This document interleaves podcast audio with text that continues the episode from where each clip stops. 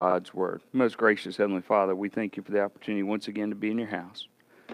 Lord, we pray that as we open your word, as we uh, gaze upon the, the very word of truth, you speak to our hearts and our minds. And Lord, I, I, do pray that you would uh, just ease this headache that I've developed. And uh, Lord, for all those others who are out there that are sick in body, uh, we just pray that you would touch them.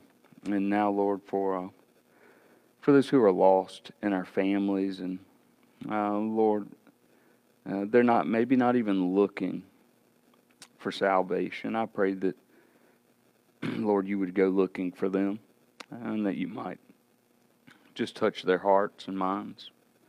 Lord, we pray for our country. Lord, we pray for leadership. We pray for guidance for those who are in roles of leadership. We pray your will be done and ultimately that the church would demonstrate your love to others during this time. And so, Lord, you said in your word that they'll know us by our love. And so we pray that even in the midst of all that's going on now, that love would be, Lord, our example. And that people would say, we don't know a lot about what they believe, but they sure do love. And we ask that in the precious, the holy, the beautiful, the powerful name of Jesus, your Son, our Savior. Amen. Well, uh, Hebrews 2, in, in many translations, starts out with uh, therefore.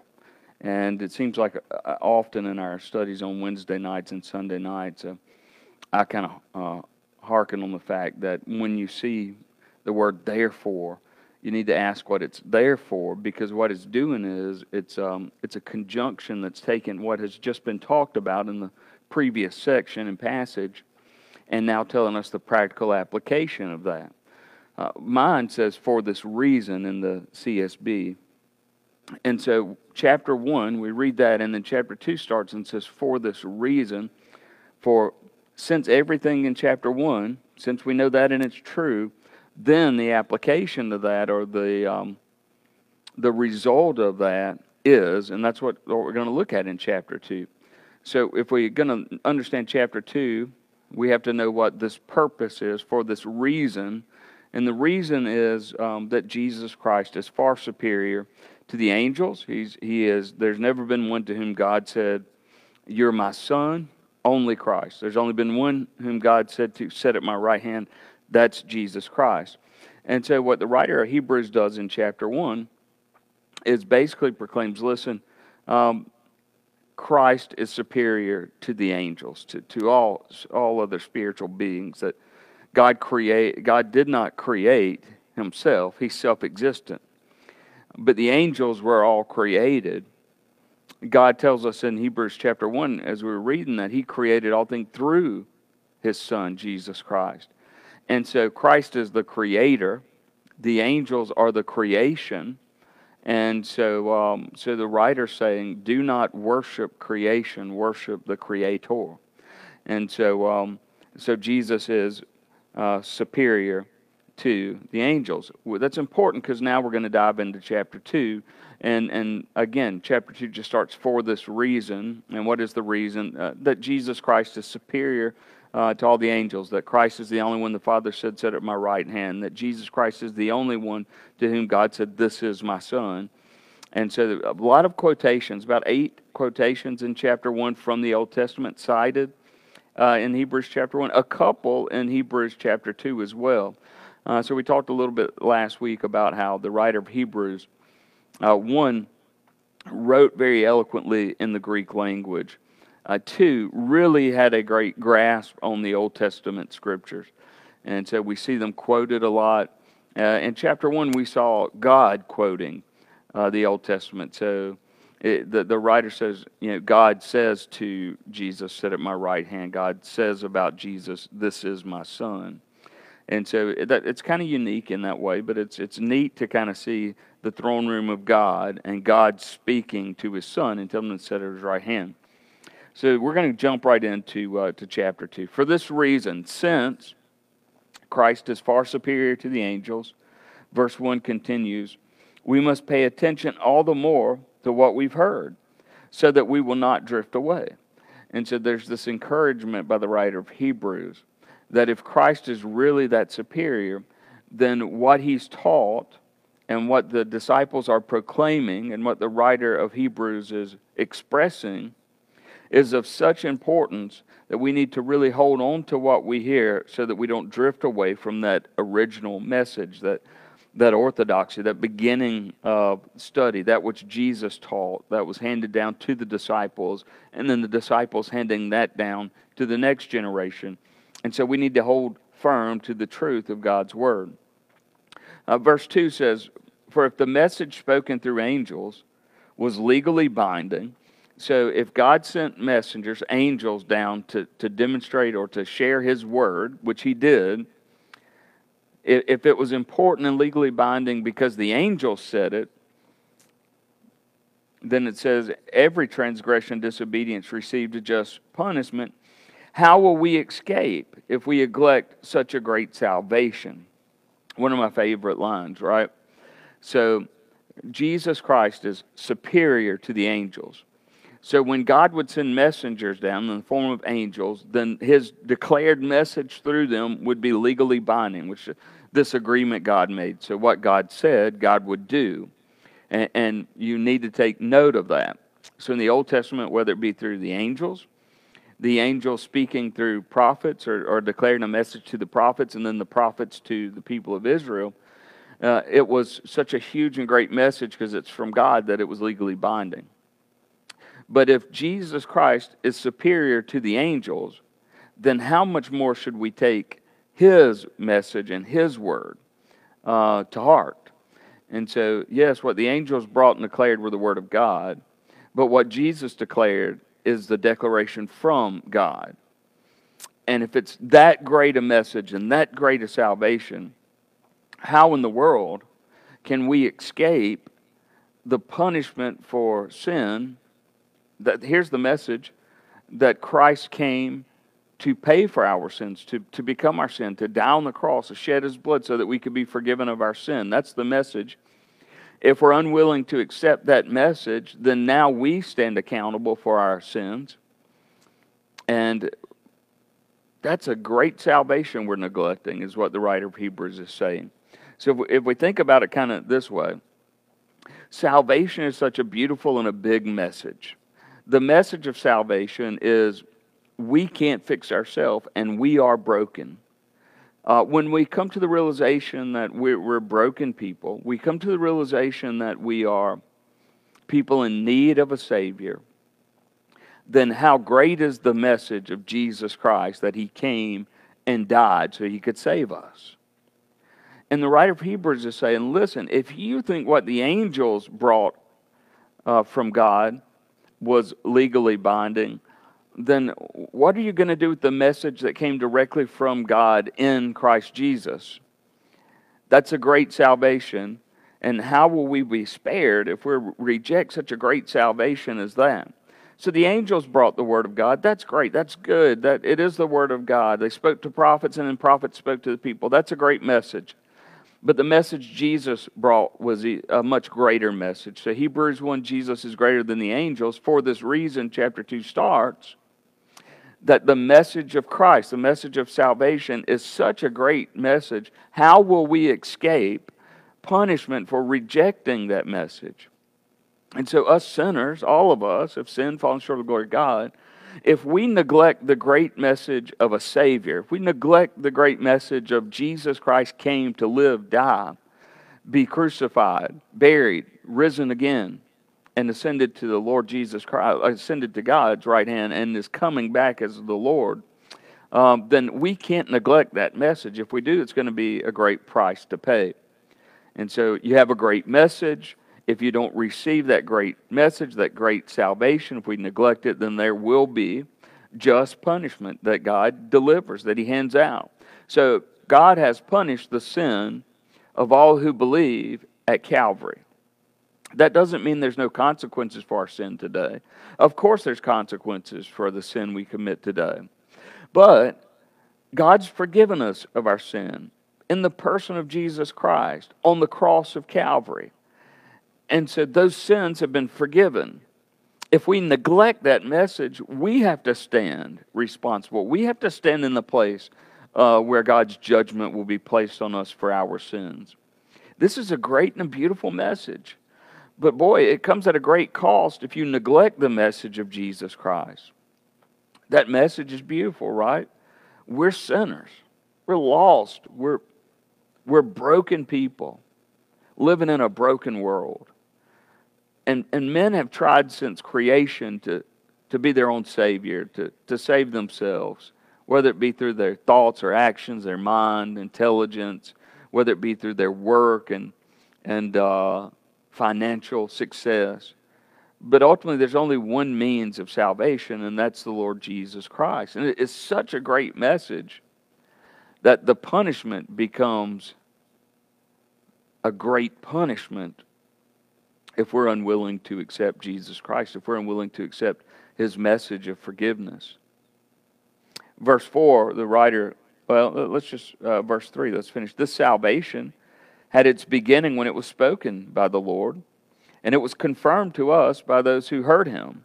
At the same time, God also testified by signs and wonders, various miracles, and d- distributions of gifts from the Holy Spirit according to his will. So, this message is not only backed up by the person of the Lord Jesus Christ. The, the, in the person of the Lord Jesus Christ, what he says is truth because he's God. This message is being testified to by the disciples. And so Jesus came and brought the message firsthand to the disciples. Now the disciples are taking the message firsthand that they received from Jesus and sharing that message with the lost world. And so this, this message carries great authority because one, its origin is Jesus Christ. Two, it's being passed to us from those who heard it, saw it firsthand. But it's not just the message, it's not just the words of Jesus Christ, according to the writer of Hebrews, but it's various signs and wonders and miracles that the Lord Jesus Christ did. Why? Because he was the Lord over all things, over nature, he's the Lord over sickness, right? And so he calms the storms, he raises the dead, he heals the sick, the lame walk, the blind see. And so that authority that the Lord Jesus Christ carries as Lord is further demonstration, further evidence that the message he brought was the message of God, the true message. And so Jesus is the, the truth. He is the Word of God made flesh. He took on flesh, dwelt among us, all that in John 1. And that's a great message. And so we need to make sure that we listen because it's not only something that we've heard about, right? Yeah, it's been handed down through the disciples and through others, through generations, through the Word of God. But it's also backed up by the testimony of the disciples and backed up by the testimony of the various miracles that the Lord Jesus Christ performed. I mean, feeding the thousands, uh, and, and, every other miracle, just over and over, we see the Lord Jesus Christ demonstrate his authority and lordship uh, over the things of this world. And so the writer of Hebrews is saying, chapter 1, Jesus is superior to the angels. The Father looks differently on the Son than the angels because he told the Son, set at my right hand, he told the Son, You are my Son in whom I delight, in whom I'm well pleased chapter 2 says, For this reason, we've got to look at the message of Jesus Christ and hold it on a whole nother level, a whole nother plane than we do that message of the angels. It doesn't mean that the message of the angels is less, angels is less true, but it just means that this message that Jesus brought, this message of salvation, this message of his desire to bring people into relationship with him through his will, it's what he desires that message is too great to pass up. And the punishment of rejecting this message is too great to pass up. And so ultimately, we see people fall into two camps here in Hebrews chapter 2 those who receive the message of the Lord Jesus Christ, and those who reject the message of the Lord Jesus Christ. I'm, I'm glad God uh, sees us through the lens of the work of Jesus Christ. I'm glad that when I stand before God, that God will look at me on the merits of Christ and not my own. And so, for all those who would receive the message of salvation through Jesus Christ, can stand before God with confidence that they belong to Him. While those who reject this great message, that God sent His Son, His Son willingly came and emptied Himself, according to Philippians 2, took on the form of a man and even suffered death on a cross. That's the humility in the mind of Christ Jesus, all for us. Those who receive it belong to Him, and those who reject it truly become sons of wrath, where God justly and righteously judges the sins of mankind. And so the message is this here's the good news Jesus Christ came as the penalty of our sins. He came to pay for our unrighteousness. He, he came and became our sin so that the wrath of God may be poured out on him rather than us. And that's a great message of salvation. Uh, to those who receive it, it's the good news, it's, it's glorious news. And to those who reject it, they're re- rejecting and neglecting such a great salvation, and therefore there'll be just punishment for that.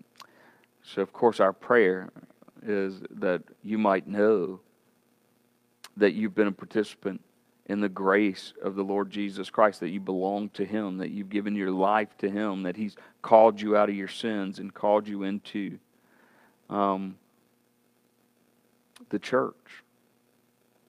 And so, if you if you're not sure of that, if you're unsure of that, I, my prayer is that you'll spend some time really seeking God's face about where you stand before Him. Because the greatest joy and the greatest peace that you can have this side of eternity is the knowledge that you belong to God, the knowledge that you have been saved by God, and the knowledge that one day you'll stand before God as one of His own. It, says that all these, the distribution of miracles, signs, and wonders, all that is evidence of who Jesus is, uh, were gifts from the Holy Spirit and according to His will. Now, in verse 5, we kind of shift gears a little bit. We start looking at the humanity of Christ.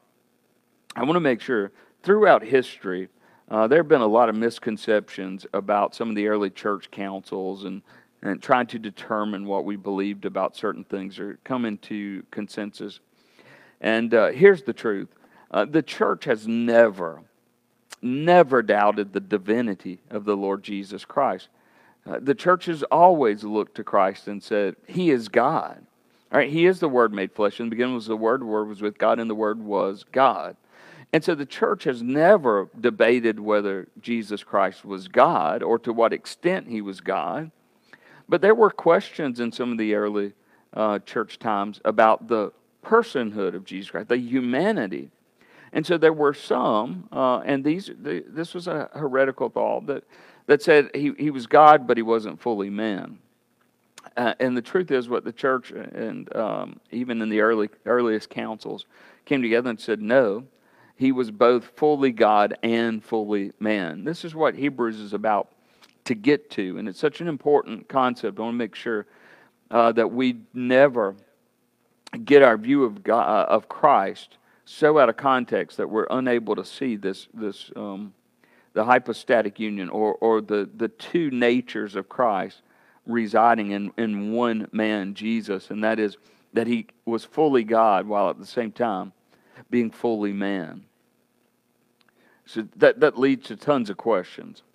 Uh, a lot I still don't have answers to, but, but there's no doubt in my mind, according to Scripture, that Jesus Christ was 100% fully man while at the same time being 100% fully God.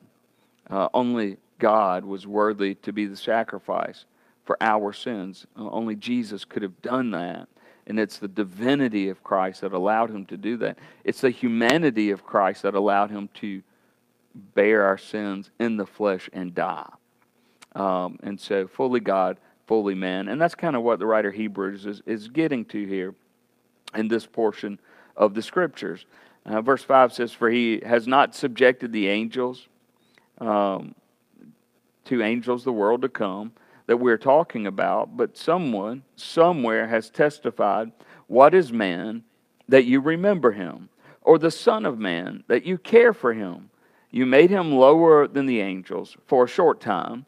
You crowned him with glory and honor and subjected everything under his feet. For in subjecting everything to him, he left nothing that is not subject to him. As it is, We do not yet see everything subjected to him, but we do see Jesus made lower than the angels for a short time. Uh, you want to think about this. It's not that, that Christ had subjected himself to, to a subordinate position to the angels. That's not what it means to say created him a little lower than the angels. But flesh, right? So the angels are spiritual beings. God is a spiritual being. Man has both soul and flesh, right? So, so he subjected him for a little time to being in the form of flesh. Still God, but, but man. So lower than the angels in, in the sense of the spiritual world, the, um, the world we see around us, the, what we see can touch the earth and the seas. Uh, sometimes we see a separation between that than the literal heavens, the stars. Um, the, the, I guess the seven great lights would be the five planets we can see in our night sky, and two, um, the, the sun and the moon. Uh, we see that represented a lot in uh, Hebrew writings and Hebrew text. Uh, in the Jewish Bible, we see that. We see it reflected in the temple of God as well. Uh, and so to be created lower, it, it's not a scale of authority that's, that's being spoken of here. The, the writer of Hebrews is not saying he made Jesus less than angels for a while, but a different form, right? That the flesh. And so Christ, for a while, took on flesh. The Word became flesh and dwelt among us. And so this passage that's being cited by the writer of Hebrews in, in verses 6 through 8 then he begins to explain that, and, and, that's where we read, but we do see Jesus made lower than the angels for a short time, so that by God's grace he might taste death for everyone, crowned with glory and honor because he suffered death. And, and so here's what, again, what it's speaking of when it says he made him lower than the angels, that he allowed him to take on flesh, or that Christ willingly took on flesh. Why? So that he might taste death. And so, had he not been uh, had he not taken on flesh, he would not have tasted death, and death was the requirement for our sins. And so, uh, it, it, basically, it says here, well, it just um, literally says God's grace. By God's grace, he tasted death for everyone, crowned with glory and honor because he suffered death. And so, he was made a little lower than the angels for a while. He came in flesh and dwelt among us. He, he suffered and died for us. And has been now crowned with glory and honor, seated at the right hand of the Father, which is what uh, the writer of Hebrews says in chapter 1. And so, uh, so we need to understand what, what our thoughts are, what we believe about Jesus Christ. And this is why it's so essential that he's fully human, so that he can take on flesh and die the death for us. Right? Death has been defeated by death. And so Christ has to become uh, flesh. He has to take on flesh, dwell among us, so that he can suffer and die for us. It doesn't mean that uh, the divinity of Christ was on hold or that he's separate. No, he was fully God and fully man, but in taking on flesh, it allowed him to taste our death, to die our death, to die in our place. And so that's what the writer of Hebrews is trying to say. He's, he's really saying, look at the beauty of Christ. The humanity of Christ never diminishes the divinity of Christ. The fact that he came and took on flesh makes him so much more glorious that, that he would be willing to empty himself, Philippians 2 talks about, and to take on flesh so that he could suffer and die our death. That makes him glorious, right? Crowned in glory, the writer of Hebrews says here. And so, just a beautiful picture of the humanity of Jesus. And so, he's superior to the angels, chapter 1 talks about. I mean, he's God. He's seated at the right hand of the Father. Then, chapter 2, but even though he's seated at the right hand of the Father, for a while, he had to come and take on a different plane, a, a plane of the visible world, physical world in which we live, so that he could face death and, and suffer death for the remission and the payment and the propitiation of our sins. And so the humanity of Christ is beautiful. It's just beautiful. And in no way does it take away from or diminish the divinity of Christ.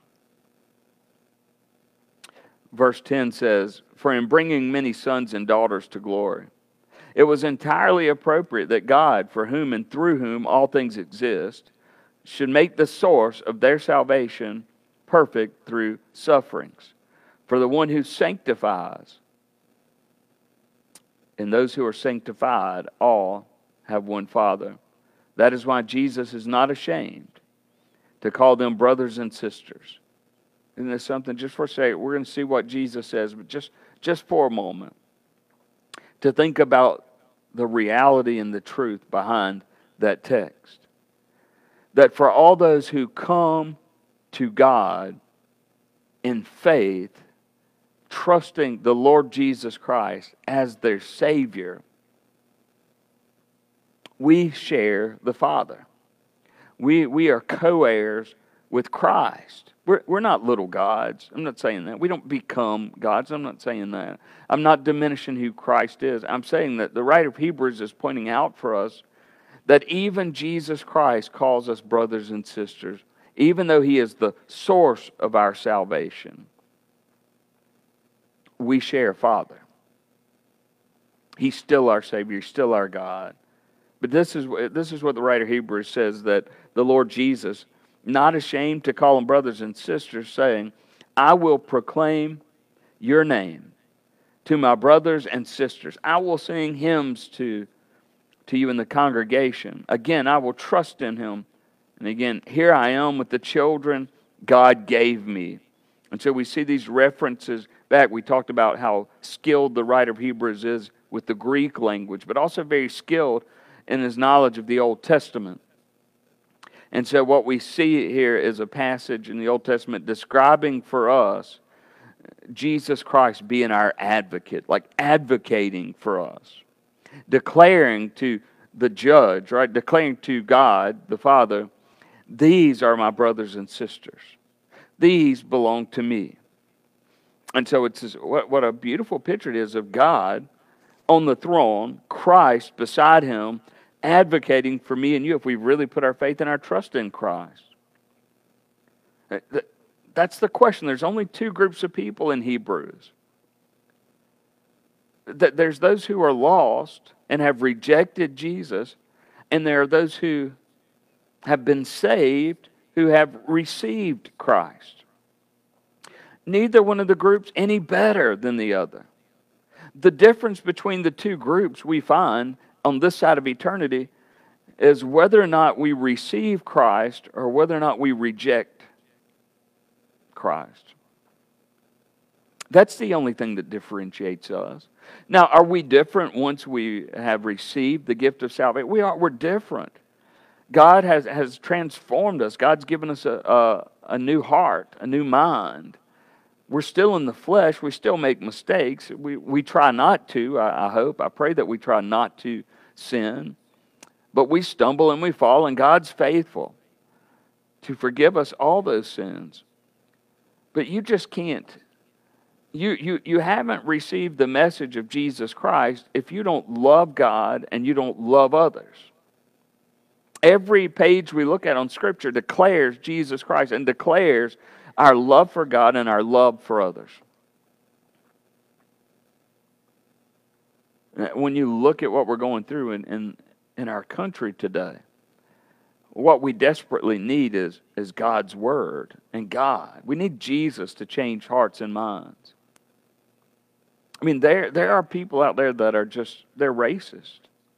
And God needs to deal with their hearts and minds. That only Jesus can do that. But you can't live for Jesus and hate somebody for the color of their skin. Theologically, biblically, it's just impossible. And so we check our hearts. We inquire with our minds God, am I loving other people? God, are, are there some things in my life you need to break down? You need to take away? You need to remove? Because Jesus can't. Why? Because there's only two groups of people those who have rejected Christ and those who have received the message of Christ.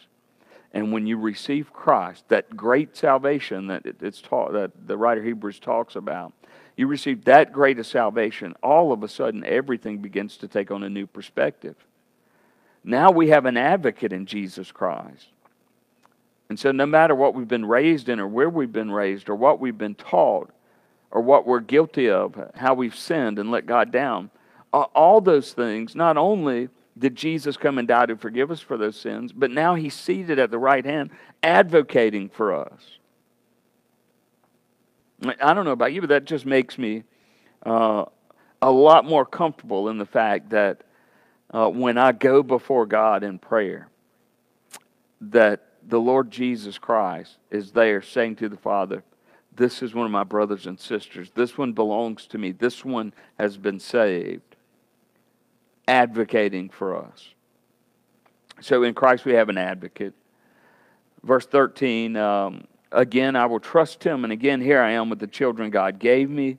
Verse 14, now since the children have flesh and blood in common, Jesus also shared in these so that through his death he might destroy the one holding the power of death, that is the devil, and free those who were held in slavery all their lives by the fear of death. For it is clear that he does not reach out to help angels, but to help Abraham's offsprings. Uh, offspring. What, what's this mean? Just real quick, because it mentions that we need to address it. So, of course, we know that uh, there was rebellion that took place in heaven. Satan and, and Scripture basically says a third of the angels rebelled and were uh, removed from the presence of God because they had sinned. There is no salvation for those angels that rejected God. Jesus did not come and die for angels who rejected God. He didn't come and die for the angels in Genesis 6 that left their proper place and came to the daughters of men. He didn't die for them to be saved. Jesus died for, for us, for humankind, for mankind, for all humanity. Every nation, every tribe, every tongue. He died that we might be saved. And so the writer points out here that um, since we're children of God, Abraham's descendants were flesh and blood. We're just, we're just men that Jesus came to be one of us so that he could die for us. And this is just a reminder of uh, kind of how God views us. Like God, you know, John 3.16 is a beautiful passage because it, it, it allows you to stop for just a moment and consider the love that God has for us.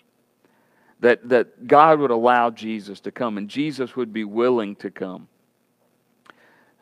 the Word who had been with the Father for eternity past, leaves the comforts of heaven, comes to earth in the form of a man, is beaten and mocked and spat upon and nailed to a cross and dies from asphyxiation, has his side pierced, is buried in a borrowed tomb, but rose again.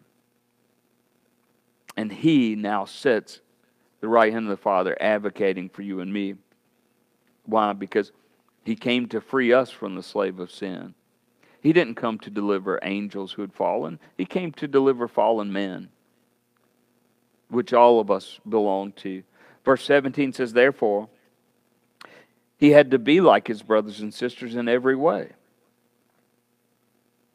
We talked about the fact that he's flesh and blood, that he's 100% man, that his humanity uh, is 100%, but it doesn't diminish his divinity. He's still 100% God. So he had to, had to come in the form that he came to be a sacrifice for you and me. So we have Jesus Christ, our sacrifice. We have Jesus Christ, our advocate, sitting at the right hand of the Father, advocating for you and for me. And what 17 is going to get us to is we also have Jesus Christ, our high priest.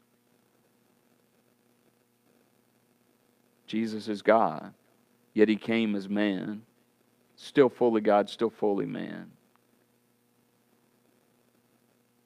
so that he could understand what we face.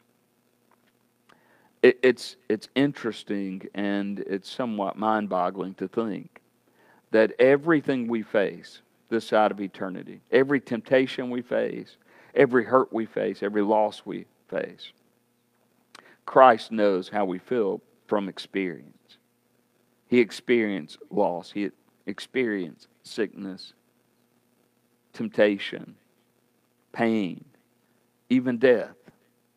And so we can go before Christ, who is not only our advocate, but he's our high priest. Well, how's he high priest? Well, let's just, Hebrews, the writer Hebrews says, therefore, he had to be like us in every way, so that he could become a merciful and faithful high priest in matters pertaining to God, to make atonement for the sins of the people. For since he himself has suffered when he was tempted, he's able to help those who are tempted. And so here's the picture of Christ. In chapter 1, he is superior to the angels. He is glorified by God, given a crown of glory of righteousness, seated at the right hand of God, the only Son, only begotten Son of God. Then, chapter 2 of Hebrews says, He came and He died. One, so that He could understand our pain.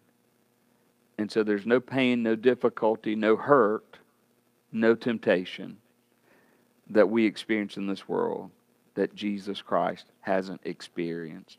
And so when we talk to God through Christ, secondly, He's our advocate. And so when we go before Him in our pain, we go before Him in our temptations, we go before Him in our sicknesses, we're going before God through Christ, and Christ has experienced all that we have so that He can show mercy to us as a high priest. Think about that. So, God allowed Jesus to come, become a man, take on flesh and blood, and experience all these things, according to the writer Hebrews, so that he could be merciful. And his role was high priest for us. You say, how's he uh, our high priest? Well, one, he advocates, as we've already talked about, he advocates between us and the Father. And so, like a high priest, we go through Christ to the Father. He's our advocate. How else is he high priest? Because he sacrificed for us. Remember that in, the Jewish religion, the high priest would make sacrifice for the people for their atonement, so their sins would be forgiven, so they would be right with God. Now, what Jesus Christ did is different than that which the high priest did because Jesus Christ sacrificed himself, the perfect, spotless, without blemish Lamb of God. We don't need to offer other sacrifices because Jesus Christ was the perfect sacrifice. And so the blood that he shed for our sins, to wash our sins away, was once and done for all time. Only need once Christ doesn't have to go to the cross every time we sin.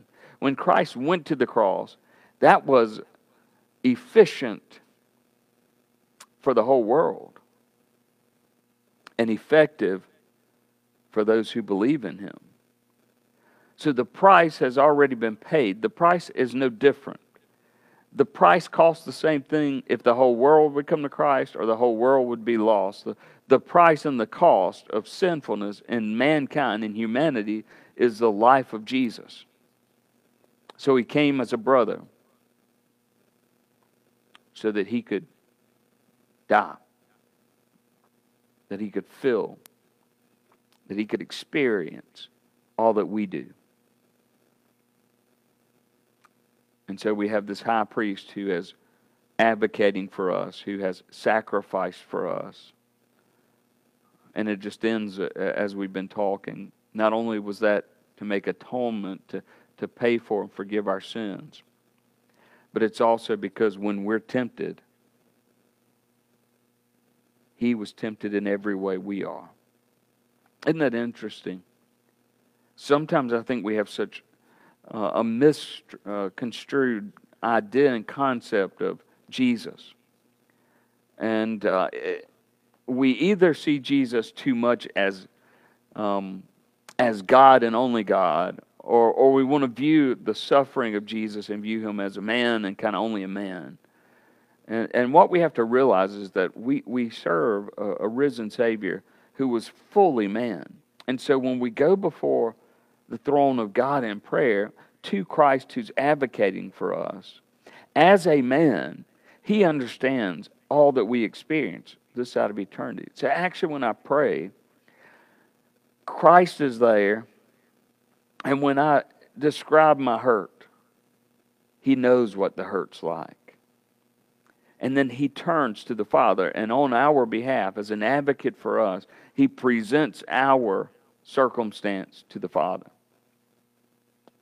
He acts as our high priest. He's the mediator between God and man. Fully God, fully human. But his humanity allowed him to be a merciful high priest, a gracious high priest, a beautiful Savior. And so we should all rest well in the fact that there's only two types of people, only two groups of people. God doesn't distinguish us. Uh, no one's held in higher esteem than the other. As people, we are either saved by grace or we have rejected the message and we're lost. And if you're saved, then the very same God who sacrificed himself for you,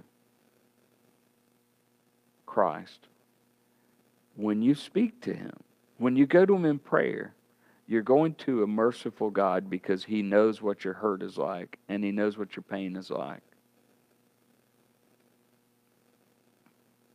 And that just comforts my heart.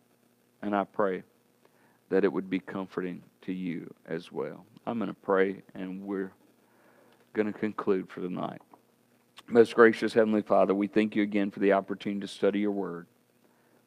We know that your word is living and active. It is profitable for all uses, including to build one up, to convict one of sins. I pray tonight you speak to our hearts and our minds. May the Holy Spirit of God, who inspired the writing of the New Testament, uh, Lord, bring edification to your body, that we might be about your glorification to mankind, that, that we might declare the glory of God and the mercy of our Savior. And that if anyone tonight were lost, that tonight may be the night where your Holy Spirit speaks to their hearts and they come to know you as Lord and as Savior. We ask this in the precious name of Jesus. Amen.